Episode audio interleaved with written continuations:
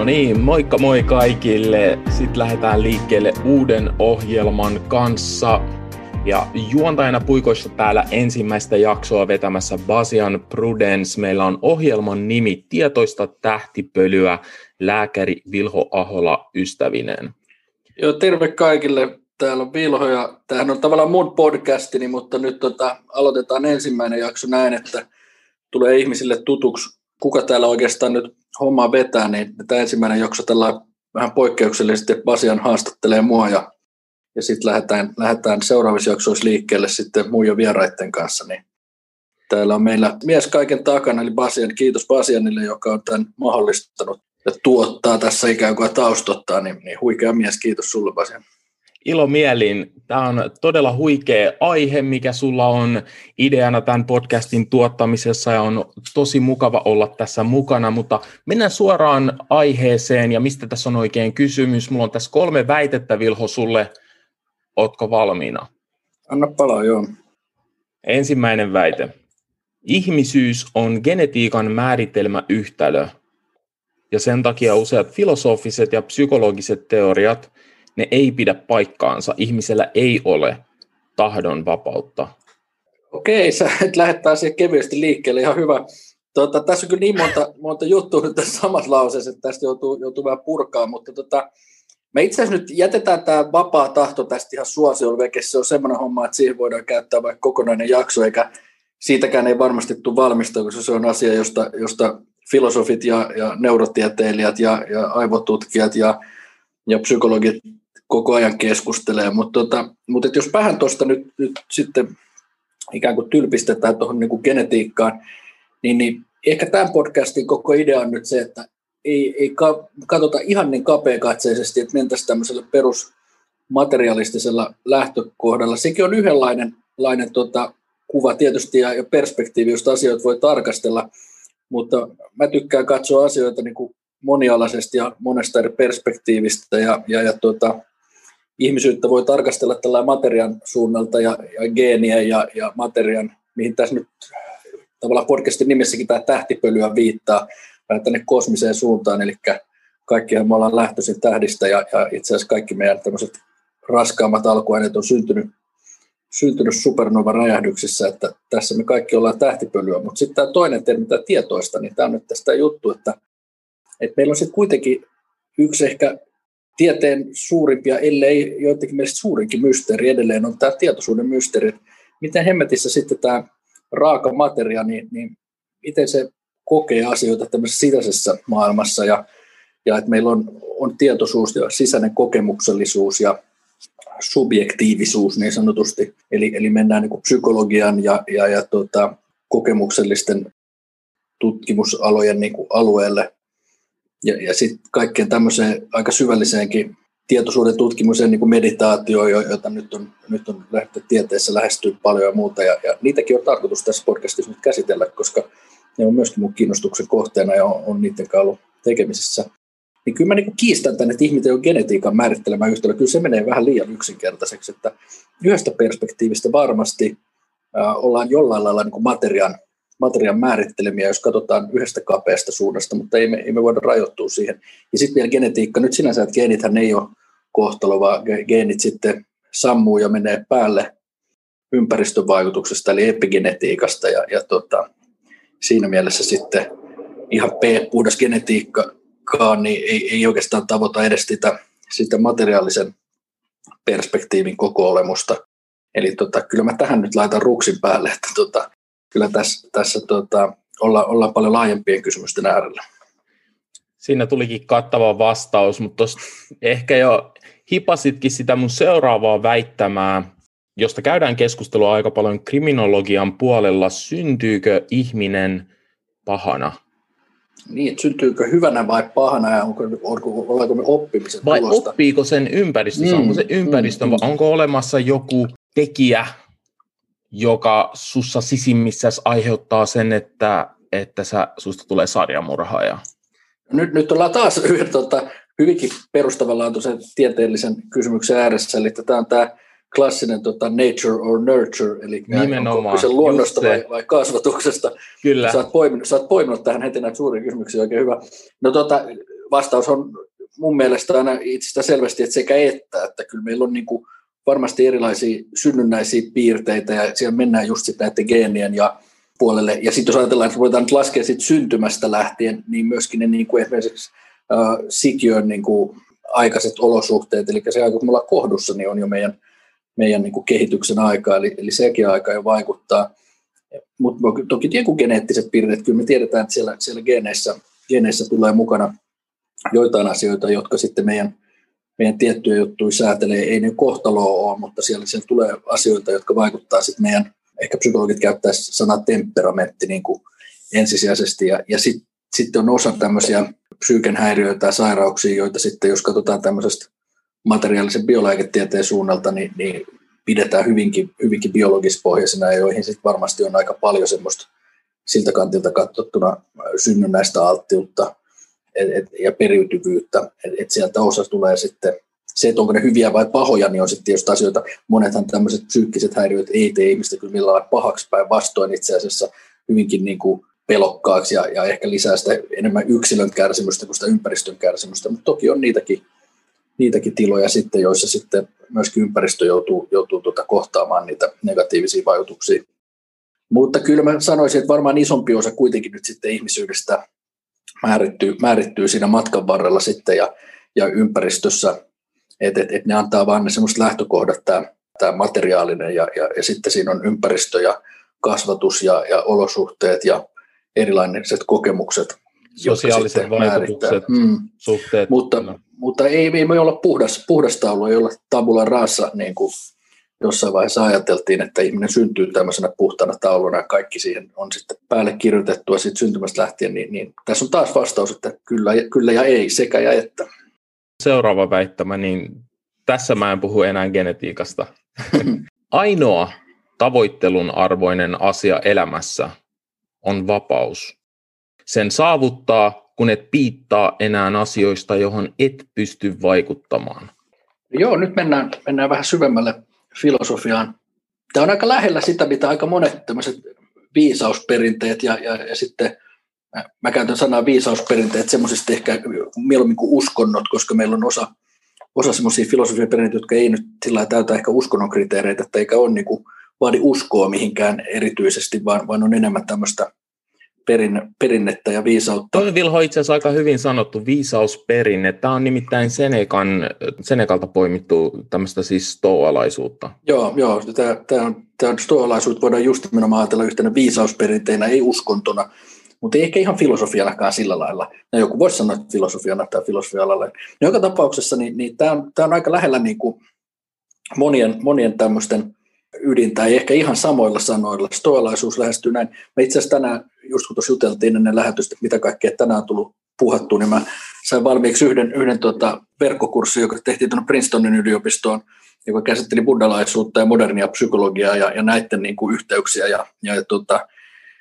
kirjoitin loppuesseen niin sitä aiheesta, että miten, miten niin kuin nyky, nykytiede ja moderni psykologia on niin kuin yhtä mieltä vai onko yhtä mieltä buddhalaisten väitteiden kanssa. Stoalaisuudelle ja buddhalaisuudelle sinänsä on aika paljon yhteyksiä, että tämä haiskahtaa aika lailla samanlaiselta, että, että tietynlainen vapaus buddhalaisuudessakin on se tavoite, toki se on enemmän vapautta niistä mielen tota, tuotteista tai tuottamista harhoista tai mieltymyksistä. Niin, hyvin samanlainen kyllä kuin stoalaisuuden tässä tämä väite.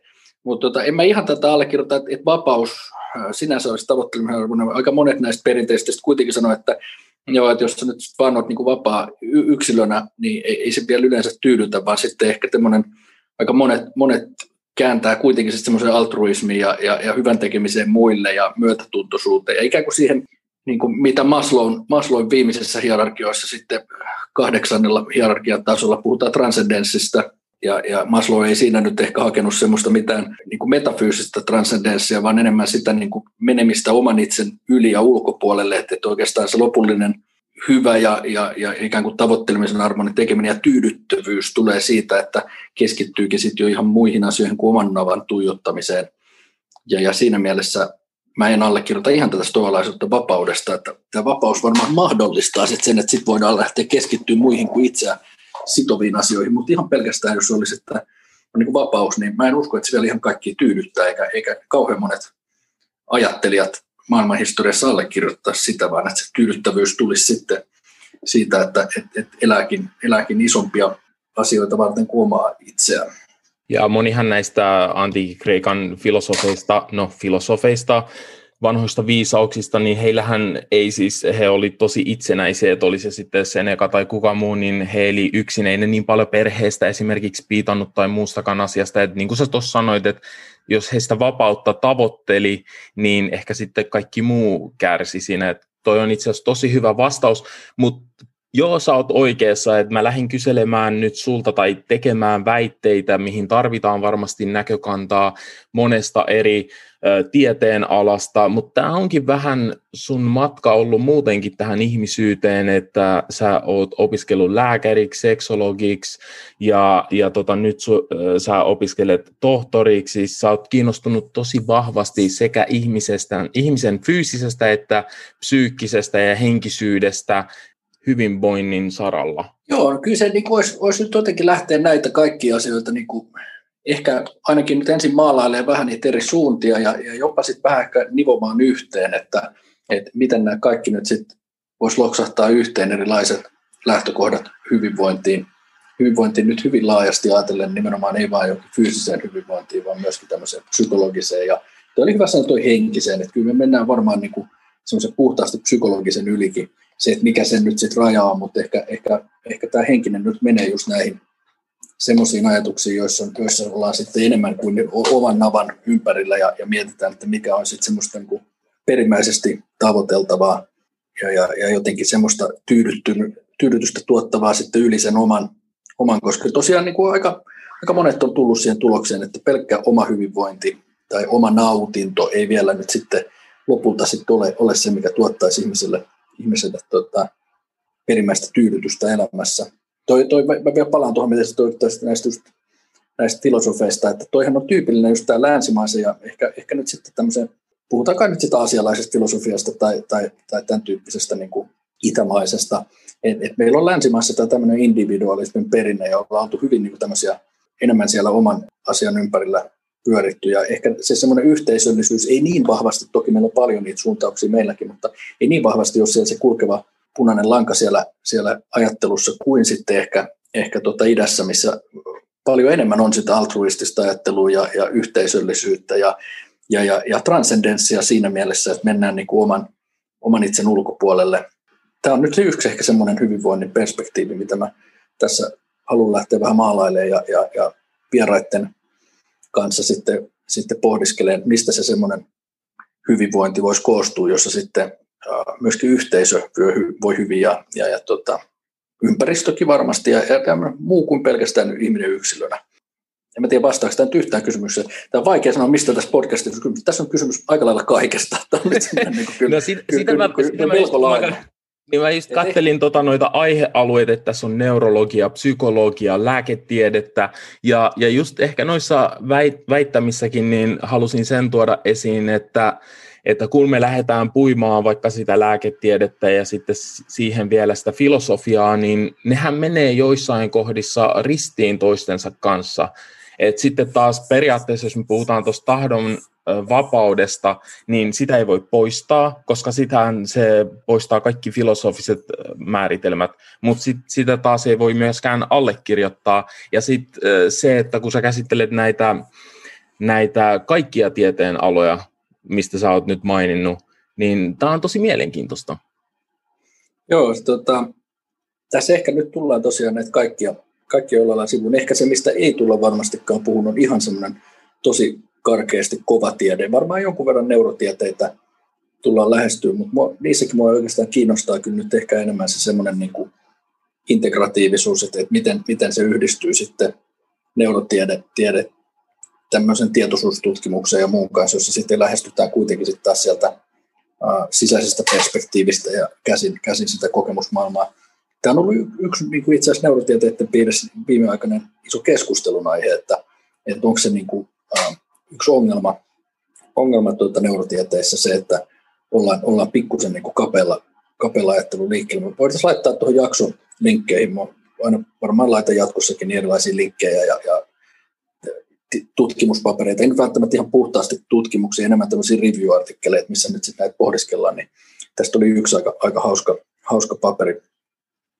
paperi. Tämä, mä luulen, että me eletään semmoista vaihetta nyt tieteellisessä keskustelussa, että että et taas on tämmöisen isojen kuvien ja integraation aika. Sehän nähdään, nähdään tieteessä, jos katsoo niin tosi pitkällä aikajänteellä, että aina tulee niitä vaiheita, jolloin mennään niin kuin pirstoudutaan ja mennään syvemmälle tiettyihin alueisiin, ja se on niin välttämätöntäkin, jotta saadaan syvällistä tietoa yhdestä alueesta.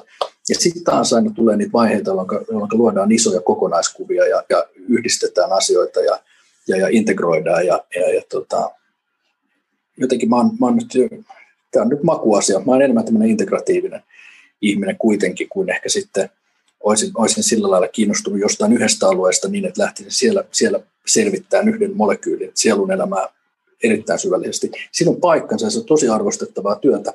Ilman sitähän me ei päästä ikinä niin kuin syvälle johonkin asiaan, mutta sitten tarvitaan sitäkin, että integroidaan näitä, näitä asioita yhteen ja, ja tota, se on mulle ehkä semmoinen intohimo enemmän ymmärtää niitä isoja kokonaiskuvia. No otetaan Vilho vaikka tähän väliin vähän enemmän susta. Sä oot ollut todella pitkään ihmisyyden kanssa tekemisissä ja niin kuin tuossa mainittiinkin, oot ollut kiinnostunut eri aihealueista, mutta mikä sai sut lähtemään näihin oppeihin mukaan? Tai minkä, mikä saa sut päivä toisensa jälkeen innostumaan siitä sun omasta ammatistas ja tieteen alasta? Toi on vaikea. Kyllä mulla on jotenkin ollut semmoinen posketon sammumaton tiedonjano niin kuin ihan, ihan niin kuin penskasta asti niin sanotusti. Mulla aina tuota, kummitätini aina muistaa, miten tuota, kun mä tulin vierailulle sinne, niin niin, niin tota, mä olin helppo kummilapsi, koska mä painelin aina, aina kyseisen perheen kirjahyllyn ääreen ja otin sieltä jonkun kirjan tyypillisesti Mitä, missä, milloin, joka oli semmoinen kirjasarja, jota julkaistiin vuosittain, jossa oli aina erilaisia artikkeleita. Sitten mä vaan luin sieltä kaikkea erilaisia juttuja.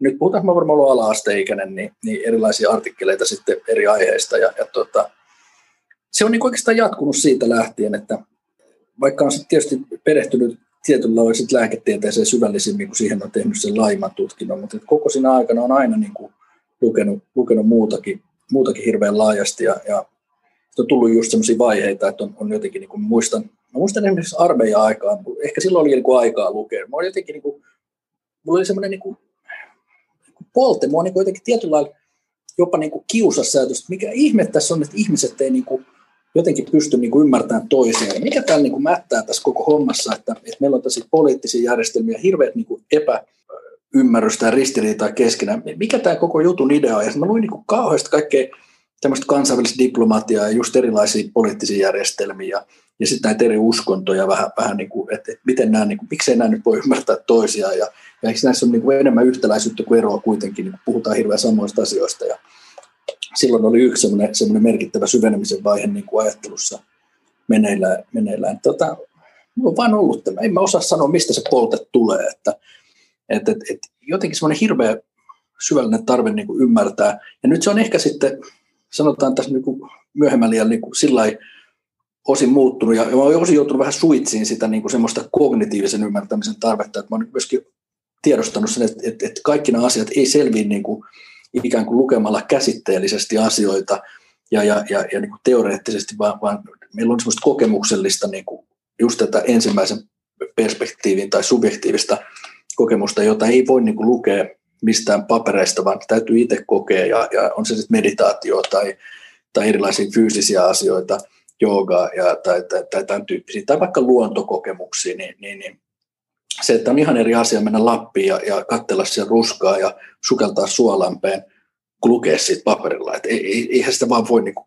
jokainen ymmärtää sen, että se, se kokemus ei ole sama, ja sitä ymmärrystä ei synny sitä kautta. Et meillä niin kuin oikeastaan se semmoinen perimmäinen ymmärryksen lähde on kokemus ja jonkunlainen niin kuin aistihavainto, joka sitten, sitten niin kuin jäsentyy tavallaan tiedoksi. Sehän on aina kaiken tiedon, tiedon niin perustana on se, että meillä, meillä tapahtuu omassa kokemusmaailmassa joku asia. Se voi jollain, joissain asioissa tapahtuu lukemallakin. Se, että siellä tapahtuu sisäinen ymmärrys tai jonkunlainen niin simulaatio siitä, että sä luet paperista, että joku tutkija teki tämän kokeen, varsinkin jos sä oot itse tehnyt, vaikka sanotaan, mennään tosi karkeaseen johonkin tämmöiseen laboratoriotieteeseen ja pipetoidaan sitä ja tätä ja yhdistetään ja tehdään joku kemiallinen synteesi. Jos sä oot tehnyt niitä asioita itse, mikä antaa sitten, että silloin sulla on se kokemus jo olemassa, niin sitten kun sä luet sitä toisen ihmisen juttu, niin sähän niin pystyt simuloimaan sen, se, se on yksi meidän mielen ominaisuus, että pystytään sisäisesti simuloimaan tämmöisiä juttuja, eikä saada se sama kokemus sieltä paperin kautta.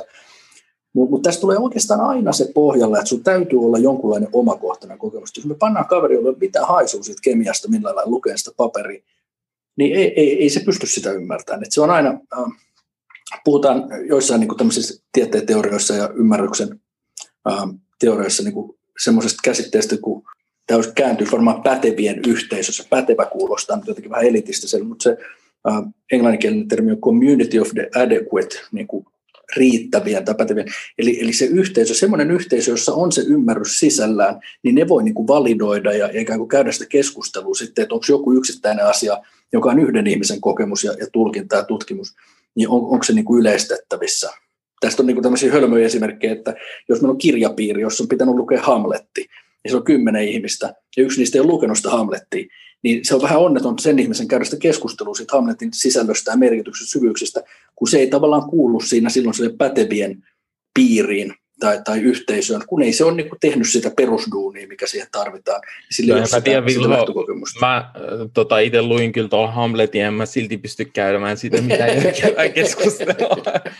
no, mutta on paljon paremmassa lähtökohdassa käymään sitä, kuin semmoinen se on niin se idea siinä. Että et sitten sit tietysti totta kai nämä asiat jäsentyy, tuo on nyt hirveän yksinkertainen esimerkki, mutta se, että et, et sun on joku perusymmärrys, sun täytyy aina olla, sun pitää olla peruskokemus jostain asiasta, että sä voit sitten lähteä sitä jalostaan. Ja siellä on aina niin kuin taustalla se kokemus, se omakohtainen kokemus. Mutta ehkä tämä kokemuksellisuuden ymmärtäminen niin kuin yhtenä tiedon lähteenä on tullut nyt sitten vasta myöhemmin. Et se, se tuli ehkä siellä sitten No, no siinä vaiheessa, kun mä lähdin tuota filosofiaa enemmän lukea, jotenkin hahmotin, että ei hemmetti, että tosiaan, että yleensä ymmärsin, että meillähän on tämmöinen niin kuin sisäinen kokemus maailman hyvänä aika. Se, niin kuin oikeastaan, se oli jännä, että se niin kuin tavallaan avautui mulle niin kuin teoreettisesti. mä luin siitä, että mä huomasin, että hetkinen, mulla on mielessäni tämmöinen niin kuin tosiaan osa-alue, että täällä on niin kuin, tuota, sisäisiä kokemuksia myöskin. Sitten se vaan loksahti et, et, siihen. Niin, että monia asioita voi tietysti, toi tietysti sillä lailla, niin kuin, kun joku ne pointtaa, että kun sun mieli on, on on niin kuin ikään kuin kypsä hahmottaa sen, niin sieltä voidaan noukkia niitä. Tätä käytetään taas jälleen kerran viisausperinteissä, niin hyvin monesti tiibetiläinen buddhalaisuus on, on tunnettu siitä, että niillä hyvin monia tämmöisiä aika voimakkaatkin meditatiivisia kokemuksia, niin, niin, niin voidaan niin kuin tavallaan välittää niin sanotut pointing out instructions tyyppisesti, eli, eli kokeneempi usein tämmöisiä opettajia, niin, niin ikään kuin selittää sulle ja no, johdattelee sut sun omassa mielessä siihen kokemukseen, niin kuin paikkaan, missä sitten jatkossa sä, sä löydät sinne vasta, kun sä oot kymmenen vuotta sitten itse sitä meditaatio tehnyt, mutta sut voidaan niin viedä sinne. No tämä ei mulle taas sitten hypnoosiopiskelijana ole mitenkään kummallinen asia. Musta siinä ei ole tavallaan, no, no hypnoosista, hypnoosista, siinä on kyse hypnoosista, siinä on kyse siitä, että suggestiolla, eli sanojen välityksellä voidaan mielentilaa muuttaa, mutta se, se ei tietysti tässä tapauksessa, eikä tietysti hypnoosi koskaan ole mitenkään keinotekoinen tila. Tässä no, mikä nyt on keinotekoinen mielentila. Kaikki mielentilat on todellisia, jotka on kokemuksellisia. Mutta se on niinku, musta tämmöinen suggestion uh, tyyppi, tavallaan tämä pointing out instructions ajattelu, että et, et meditatiivisia kokemuksia voidaan saavuttaa myöskin niin, että toinen ihminen johdattelee niin. Ohjattu meditaatiohan on yksi ihan tyyppi esimerkki siitä, että joissa tämmöisessä niin kuin nykyisessä länsimaisessa mindfulnessissa niin hirveän monesti nähän lähtee siitä, että siellä on ensin niin kuin nauhoite, minkä kautta sä niin kuin saat sen niin, että sulle niin kuin selostetaan se sun oma mieli niin kuin on helpompi löytää sinne, sinne tota, perille, kun, kun sen opettaja sulle sut vie sinne, mutta lähtökohtaisesti siinä on pitkällä tähtäimellä tarkoitus oppia se itsekin sitten, hmm. sitten, no, sitten tavoittamaan. Jotenkin Vilho pakko sanoa tähän, että, että omalla kohdallani mä oon huomannut, että mä teen aika pitkiä työtunteja. Saattaa olla, että, että menee useita 5, 10, 15 tuntia, että mä vaan teen sitä mun omaa juttua ja ja tota, mä rupesin miettimään jossain vaiheessa, kun kaverit ja läheiset perheenjäsenet oli sillä että hei Basu, että pitäisikö sun vähän chillaa tai että, että sä oot nyt aika kovaa painanut. Ja mä rupesin miettimään sitä, että minkä takia mä en koe väsymystä tai minkä takia mä jaksan edelleen seuraavana päivänä herätä ja tehdä sitä. Ja, ja mulla oli tosi usein just joku tietynlainen selitys siihen, mutta sitten mä huomasin, että se oli loppujen lopuksi aika yksinkertaista. Se, että mä saan auttaa muita ihmisiä antaa mulle todella, todella paljon. Ja jotenkin musta tuntuu, että sulla on ehkä jo, jollain tavalla noita samoja, samoja asioita, että kaikki ne, mitä sä teet, niin sähän autat ihmisiä. Mut Nyt me ollaan näiden, näiden tämän alkupään teemojen ääressä, että kyllä sä oot ihan oikein siinä, että oikeastaan ei, ei tämä varmaan niin kuin mua sillä lailla enää, enää jaksaisi samalla lailla niin kuin viedä eteenpäin. Siis sekin, mitä sanoit armeijan aikana, että miksi ihmiset ei ymmärrä toisiaan. Mm. Kyllä, kyllä. No kyllä se niin kuin lähti siitä ajatuksesta, että et, et, miten täällä voitaisiin niin voida vähän paremmin kaikkia ja tulla paremmin toimeen. Tällainen. Kyllä ne niin kuin sillä lailla, on, on, on se sillä kehittynyt, kehittynyt mulla siihen suuntaan, että, että tässä on aika vahvasti taustalla semmoinen auttamisen tarve, jotenkin, jotenkin tarve auttaa muita ihmisiä ehkä näkee niin kuin niitä asioita, mitä mä oon itse ainakin kokenut, että lisää hyvinvointia ja, ja, ja jotenkin rauhaa itsensä ja ympäristön kanssa ja, ja, ja sillä lailla. Se nyt on tässä varmaan tämä podcastinkin ajatus, että, että, että jos joku ihminen tästä nyt jotenkin saa kimmokkeen tehdä jotain itselleen positiivista ja ympäristölle positiivista tai, tai, tai jotenkin innostuu, innostuu sen tyyppisistä asioista, niin silloin me ollaan jo päästy tavoitteeseen. Että... Mm. Niin, että se riittää, että vaikka se olisi se yksi henkilö. Toi on tosi upea ja oikeastaan tuohon mä voisinkin kysyä viimeisenä, että et pystytkö Vilho yhtään paljastaa meille, että mitä sieltä tulevaisuudesta on tulossa tähän podijaksoon? Joo, tota, mulla on nyt pikkusen tästä sellaisia teemoja, aiheita ja, ja tota, me lähdetään nyt vähän tällaisesta kosketuksesta ja, ja kehollisuudesta liikkeelle.